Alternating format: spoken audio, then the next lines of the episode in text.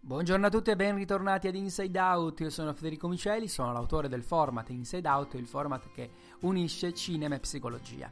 Dopo la puntata dedicata alla sindrome della rassegnazione, oggi parleremo di un tema molto complesso, diverso, ma ahimè anche diffuso. Secondo le statistiche il 45% degli italiani soffre di insonnia transitoria, mentre ben 9 milioni soffrono di insonnia cronica.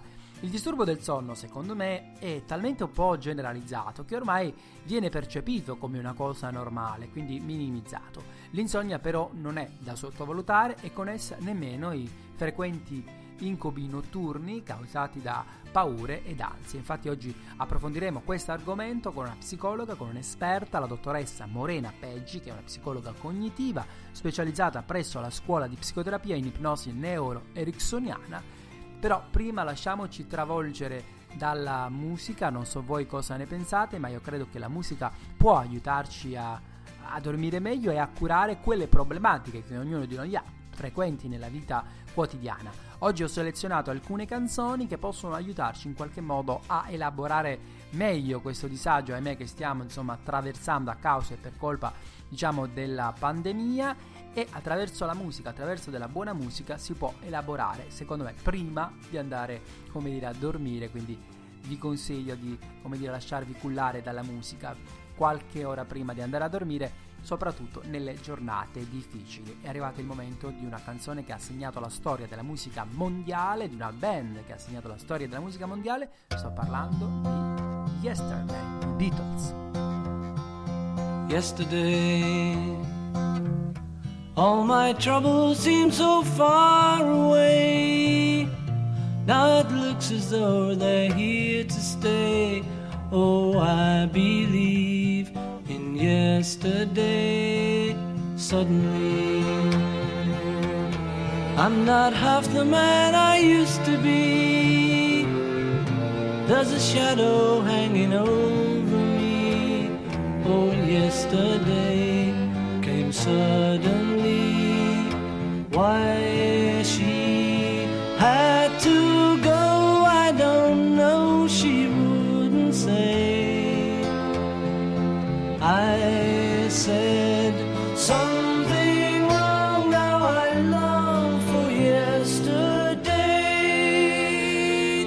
Yesterday. Love was such an easy game to play. I need a place to hide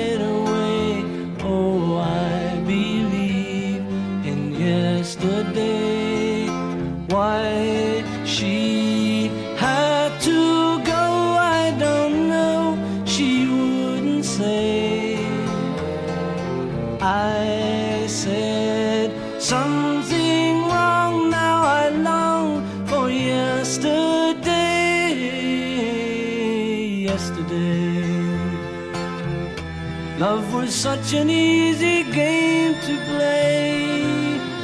Now I need a place to hide away. Oh, I believe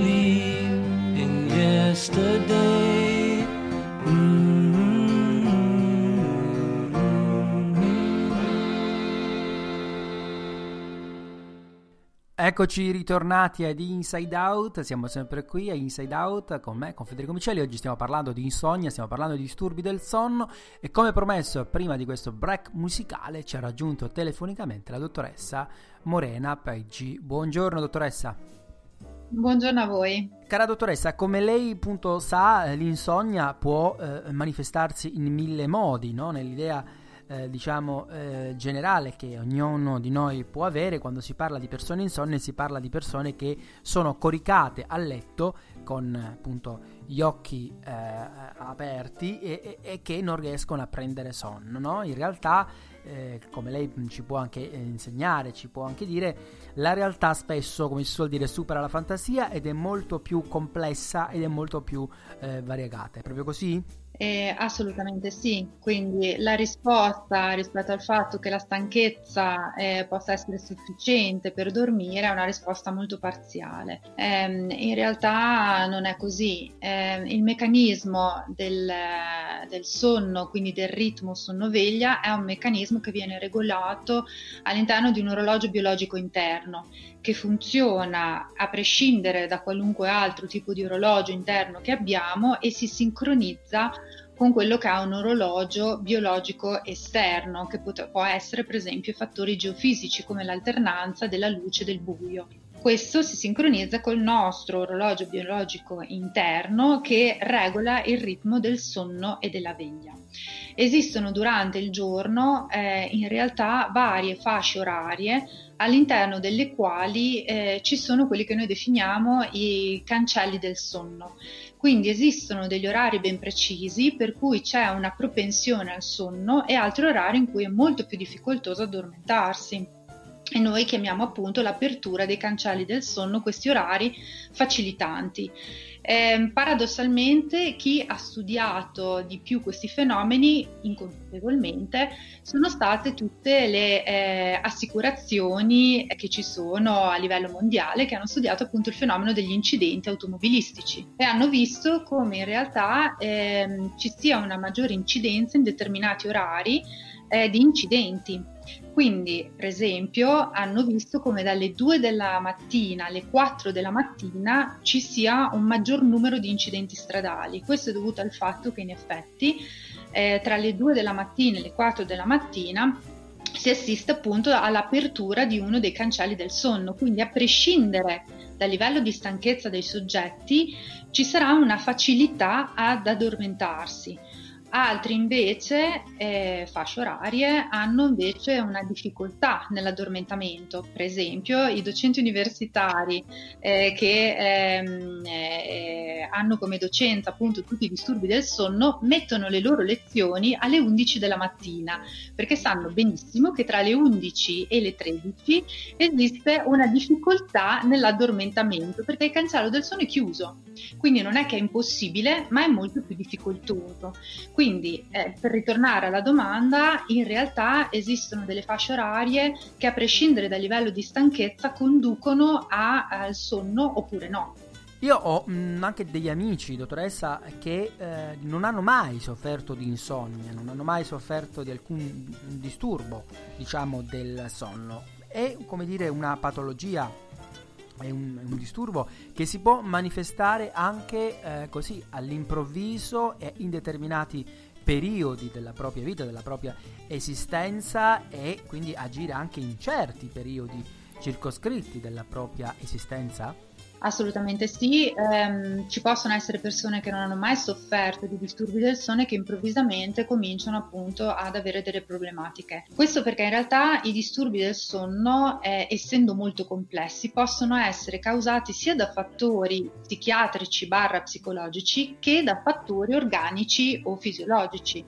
Per esempio esistono alcune patologie genetiche come la narcolessia, per fortuna molto rara, che provoca un disturbo del sonno, piuttosto che le sindrome delle apnee ostruttive del sonno, piuttosto che la sindrome delle gambe senza riposo. E questi sono fattori organici che incidono, influenzano su quello che ha un disturbo del sonno ma e possono colpire determinati momenti della vita. Poi ci sono un altro gruppo di disturbi del, che causano disturbi del sonno che possono far capo a patologie psichiatriche, praticamente quasi tutte, quindi dalla schizofrenia ai disturbi bipolari, fino ad arrivare ai disturbi depressivi e ansiosi, che in quest'ultimo anno di pandemia hanno eh, ovviamente eh, si sono esplosi e quindi ovviamente trascinano con loro e influenzano anche quello che è il sonno. Quindi i fattori possono far capo a mh, le cause possono far capo a più fattori sia psicologici che eh, di tipo organico e fisiologico. Ma quindi l'insonnia, dottoressa, può causare delle vere e proprie patologie? L'insonnia può diventare essa stessa una patologia perché nel momento in cui per esempio ho un soggetto come eh, in quest'ultimo anno che soffre di depressione oppure di disturbi d'ansia che sono ormai frequentissimi, ehm, l'insonnia diventa essa stessa un problema Quindi se io non dormo diventa quello un pensiero ossessivo, ruminante, per cui devo dormire e se non dormo quello diventa una fobia e un problema esso stesso. Quindi crea un problema dove non c'è, una paura della paura di non dormire, perché in realtà è impossibile non dormire. Mi spiego meglio. Eh, gli esperimenti hanno evidenziato come se viene eh, bloccata nei con e quindi gli viene impedito di dormire, quindi vanno in deprivazione di sonno, dopo il terzo giorno muoiono. Quindi in assenza totale di sonno l'individuo va incontro a morte certa peraltro per ipotermia, quindi va in tilt quella che è la centralina del metabolismo che regola tutti gli fattori biochimici ed elettrici del nostro organismo. Quindi se noi siamo vivi dobbiamo dare per certo che dormiamo a sufficienza. Questo non vuol dire bene, ma sicuramente a sufficienza. Quindi non possiamo far diventare un problema ciò che non è. Quindi quando un paziente viene e dice io non dormo, la risposta è impossibile Puoi dirmi dormo male, quindi ho delle difficoltà nell'addormentamento, risvegli durante la notte, risvegli precoci, posso avere stanchezza, ma non che non si dorma, questo è da escludere categoricamente. Quindi direi che non moriamo di quello, di altro sì, ma non di quello. Dottoressa, rientrando appunto nel vivo di questo argomento, si può ehm, cercare di capire qual è la possibile cura, se ve ne esiste qualcuna, no? di di cura, si, ci si può, può guarire chi è affetto da questi disturbi del sonno, da chi insomma eh, è insonne e non riesce appunto a chiudere occhio? Allora, io parte, partirei dal, eh, intanto ovviamente, più che il fai da te, a rivolgersi ovviamente ad un medico, il quale deve essere molto bravo a fare un'attenta e accurata anamnesi eh, del disturbo stesso. Quindi occorre discriminare, come dicevo prima, a quale eh, possibile eh, causa eh, può essere ricondotto il disturbo, quindi abbiamo un problema organico o abbiamo un problema invece di natura più psicologica. Se abbiamo un problema di natura organica andranno effettuati l'inviato degli specialisti del settore. Se invece supponiamo che sia un momento di vita del soggetto perché c'è un lutto, perché ha perso il lavoro, perché c'è un'incertezza, perché è costretto a stare in casa, perché quindi emergono difficoltà nell'ambito familiare, di coppia e quant'altro, allora è chiaro che eh, la soluzione non può che essere lo sviluppo di quella problematica. Quindi ovviamente gli specialisti di quel settore che possono essere psicologi, eh, o se ha bisogno di una farmacoterapia nell'immediato può darla esso stesso oppure lo psichiatra. Da sottolineare che la farmacoterapia immediata è immediata, quindi parliamo di benzodiazepine o quindi di sonniferi, ecco per così dire, che hanno una durata breve, non possono essere assunti per lunghi periodi. Quindi se la problematica ha una natura da sviscerare e eh, per aiutare il soggetto è chiaro che va ovviamente contemporanea inviato da uno specialista che possa in un certo qual modo esaminare la problematica nel profondo. Perché come dico sempre bisogna un po' fare la metafora del Titanic. Eh, chi ha avvistato la punta dell'iceberg non poteva assolutamente eh, magari preventivare il fatto che da lì a breve sarebbe affondato il Titanic, perché quello che l'ha fatto affondare non era tanto la punta dell'iceberg, ma tutta la montagna che c'era sotto. Quindi noi nell'analizzare i problemi non possiamo accontentarci mai di guardare la punta dell'iceberg perché il problema potrebbe essere molto più grande al di sotto. L'insonnia come disturbi del sonno non sono di per sé dei problemi, ma sono sintomi di un qualcosa che non va in quella persona, che sono da indagare. Proprio recentemente eh, Carlo Verdone, se non erro, aveva appunto rilasciato un'intervista dove ammetteva anche lui di soffrire di insonnia, facendo riferimento a, a, sua nonna proprio, credo sua nonna che soffrisse di, di insonnia. Ma la domanda sorge spontanea, quindi questa patologia eh, può essere, come dire, eh, trasmessa per via ereditaria? Eh, non ci sono evidenze su delle correlazioni tra l'insonnia e fattori ereditari. È altresì vero che non tutti abbiamo lo stesso fabbisogno di sonno. Mi spiego meglio. Ognuno di noi ha una genetica diversa dall'altro, siamo unici su questo pianeta a meno che non abbiamo gemelli monozigoti, ma se non abbiamo gemelli siamo unici come genetica e il sonno è regolato assolutamente tarato sulla singola persona e può andare da un minimo di 3 ore fino ad un massimo di 10 anche 12 ore. In più varia a seconda dell'età e dello sviluppo della persona stessa. I bambini hanno un fabbisogno di un certo tipo, gli adolescenti di un altro, gli adulti di un altro ancora, gli anziani addirittura si stravolge completamente. Quindi già di per sé non solo è individuale il fabbisogno, ma varia durante il percorso di vita del soggetto stesso. Il minimo di tre ore non vuole assolutamente dire che la persona è insonne, vuol dire che la persona per tre ore, in quelle tre ore lì ricarica quelle che sono le batterie a sufficienza per poter funzionare. Quindi quello è il suo fabbisogno al di sotto del quale, come dicevo prima, non si può andare. Difatti al di sotto delle tre ore nessuno riesce a dormire meno, quindi se ha della, mh, un fabbisogno più alto, che cosa succede? Che l'organismo va di per sé durante il giorno a fare dei microsonni, anche i, sogni, i sonni ad occhi aperti, sono dei piccoli sonni ristoratori che permettono di ricaricare quel fabbisogno ci sono persone, tra l'altro anche soprattutto quelle, la creatività per esempio ehm, è, è, attivata da quello che noi chiamiamo un po' l'emisfero destro per i destrimani del nostro cervello e si svolge prevalentemente di notte, quindi è il momento più creativo di tutta la giornata.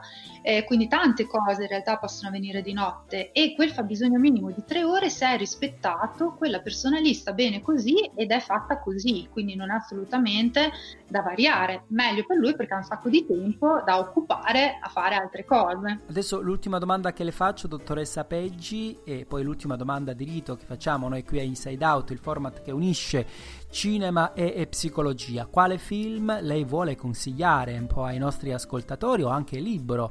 che possano consentirci in qualche modo di capire ancora di più in maniera forse più approfondita queste eh, tematiche di cui stiamo parlando quest'oggi con lei più eh, forse che consigliare libri o film, che magari anche già un po' quello che si vede normalmente, ecco, che potrebbe essere sufficiente per entrare nel merito, consiglierei assolutamente nel caso qualcuno rilevi una stanchezza o problematiche a eh, ovviamente recarsi da qualcuno che possa trattare il tema, perché il rischio è quello che poi diventi una patologia ciò che inizialmente patologia non è e quindi occorre magari come dire, ricondurre il tutto all'interno eh, di un qualcosa che non diventi cronico.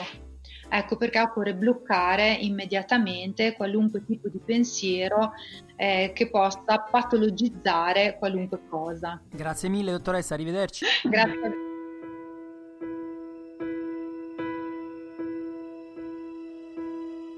I can almost see it.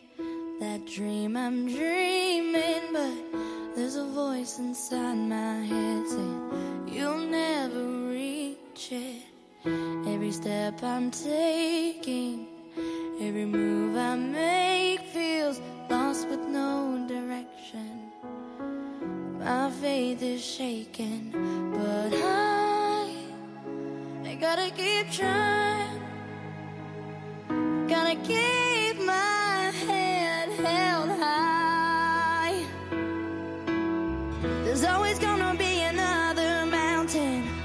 gonna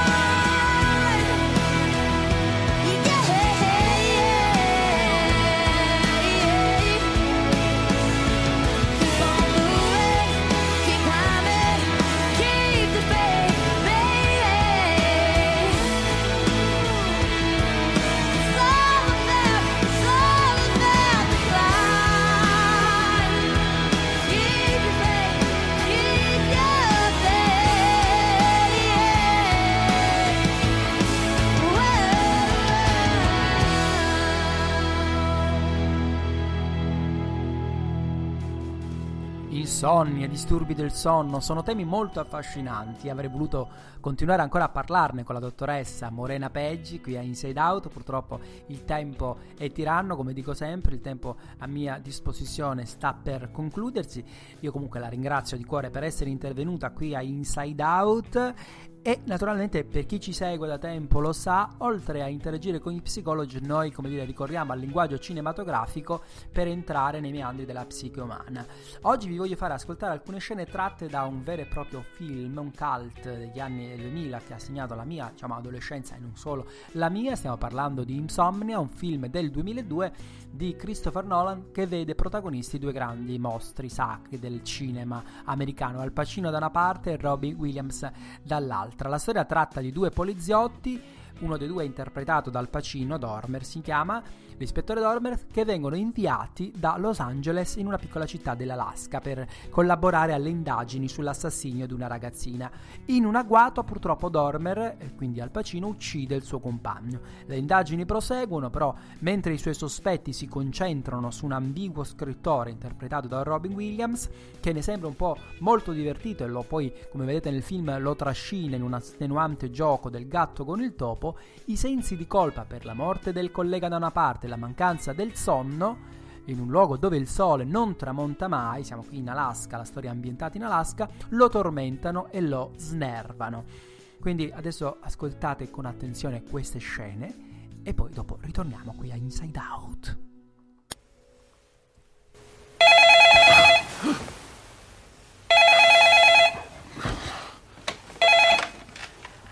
Sì, dormo. Pronto? Non riesci a dormire, Will? Neanch'io. Chi è? Chi parla? Io almeno ho riposato oggi pomeriggio mentre tu lavoravi. Voglio sapere chi parla. Hai buttato l'orologio? Tanto non ci fai niente. Una volta sono stato senza dormire per cinque notti di fila. È incredibile, tutta questa luce. Voglio un nome o riattacco. Non lo farai, hai bisogno di compagnia. Niente ti fa sentire più solo che non riuscire a dormire. È come se questo schifoso pianeta fosse deserto. Ci siamo solo tu e io. Allora, dimmi con chi sto parlando così chiacchieriamo un po'. No, non posso farlo. Perché? Non fino a quando capirai un paio di cose. Quali cose? Io ho visto. Hai visto cosa? Ho visto che sparavi al tuo collega. L'ho visto morire tra le tue braccia su quella riva. Ho pensato che ti avrebbe fatto comodo dare la colpa a me e ho lasciato la pistola. È la vecchia 38 di mio zio. Già. L'hai raccolta? Quelli della balistica non riusciranno. Un momento, ascoltami. Io non so cosa credi di aver visto, ma dovremmo parlare di questa cosa, non credi? Detective Dormer, sulla 1. Sì, Dormor. Come te la cavi? Può non essere facile lavorare dopo tre giorni che non dormi. È dura concentrarsi. Sono già arrivate le allucinazioni. Vedi cose strane? Giochi di luce? Mm. Vedi il tuo collega? Io ok, ogni tanto la vedo. Che cosa posso fare per lei? Si, si sente bene, detective. Non ha dormito molto ultimamente. No, infatti no. Un buon poliziotto non dorme se manca un pezzo del puzzle e uno cattivo non dorme perché la sua coscienza non glielo permette. L'ha detto lei una volta. Ah sì, davvero? Non sono di ottimo umore. Sai quando non si dorme. E allora riposati un po'. Ho delle pillole in bagno e il mio letto è bello comodo. Un'altra notte insonne uscirai di testa. Allucinazioni, balbuzie, chissà cos'altro. Domani, quando ti sentirai meglio, ci vedremo in pubblico. No, non farlo.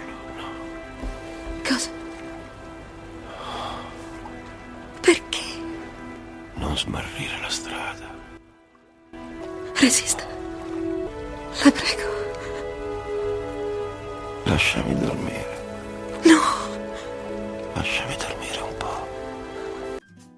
Lasciami dormire un po'. Queste sono le parole dette dal protagonista, interpretato magistralmente, permettetemi di dirlo, dal grandissimo Al Pacino in questo film mh, di cui vi ho fatto ascoltare alcune scene. Il film in questione si tratta di Insomnia di Christopher Nolan, andatela a guardare perché è molto bello. Il protagonista soffre di insonnia che come avete anche poi intuito è un disturbo caratterizzato dall'incapacità di addormentarsi quando il nostro corpo ha bisogno di farlo, un problema piuttosto comune come vi dicevo a inizio puntata, anche in Italia ne soffrono milioni di persone, però ci sono anche alcune eh, persone famose vittime di questa patologia, come dire della serie anche divi soffrono di insonnia. Uno fra questi è George Clooney che ha detto appunto in una recente intervista di svegliarsi anche 5 volte per notte e di aver provato la eh, meditazione trascendentale per risolvere i suoi problemi di insonnia.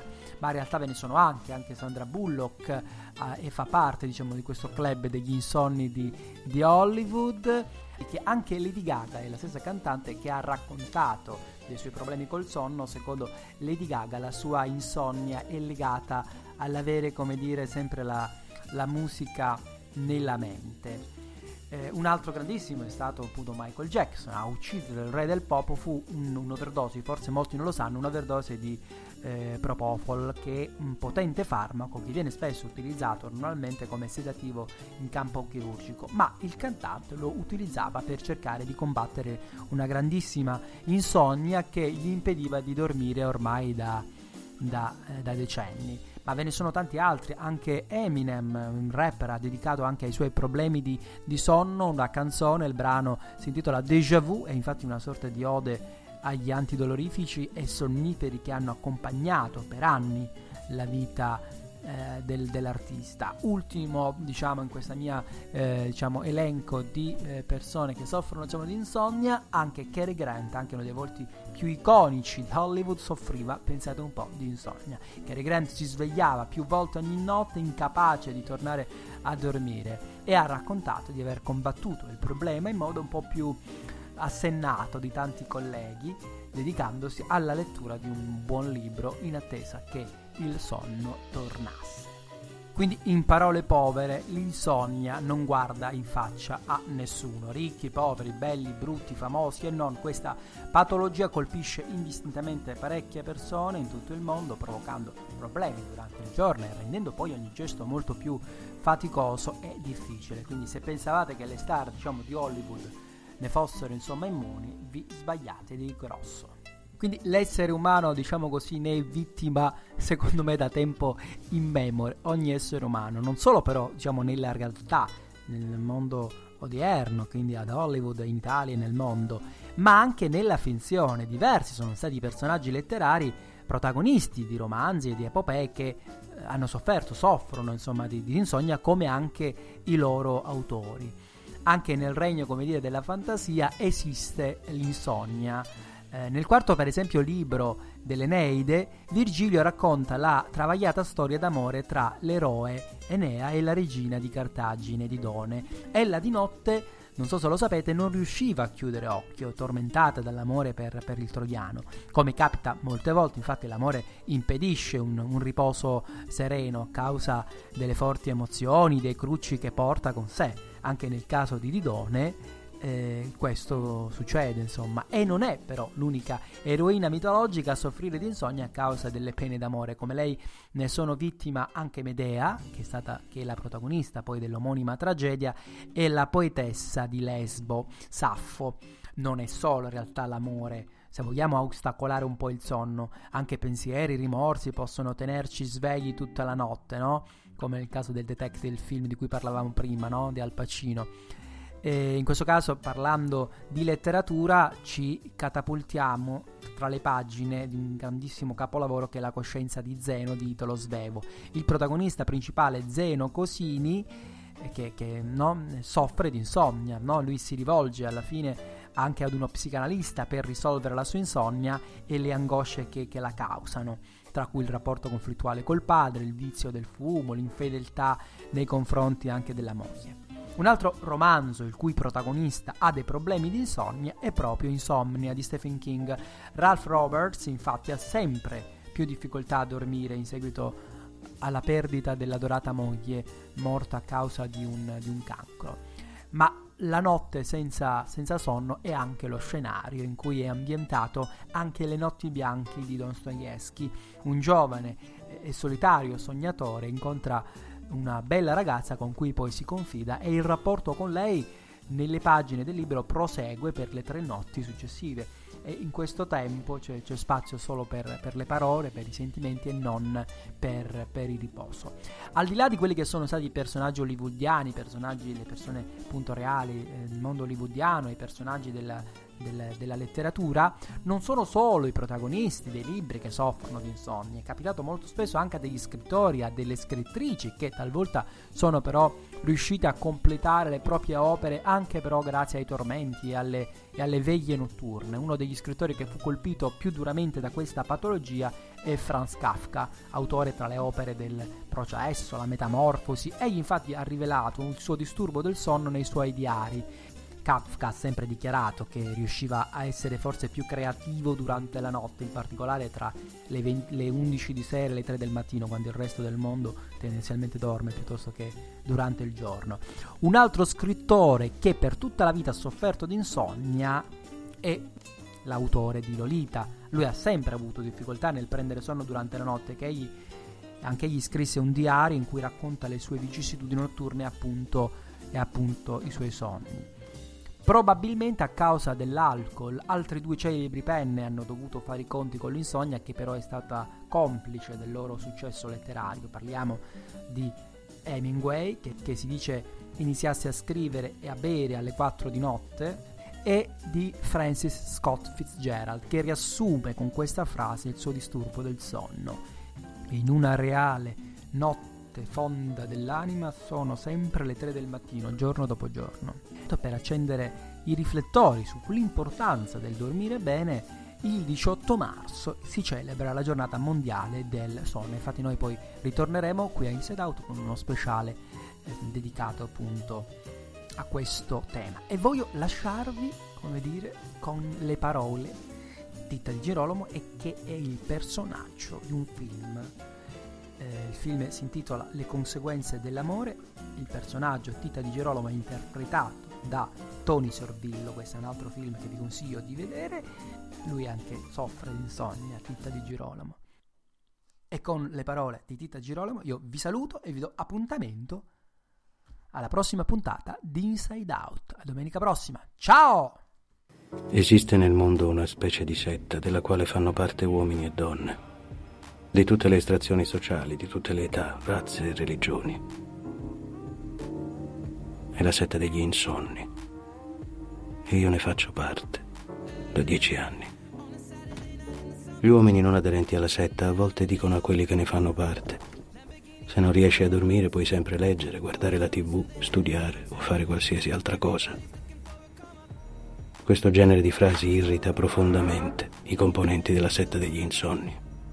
Il motivo è molto semplice. Chi soffre di insonnia ha un'unica ossessione addormentarsi.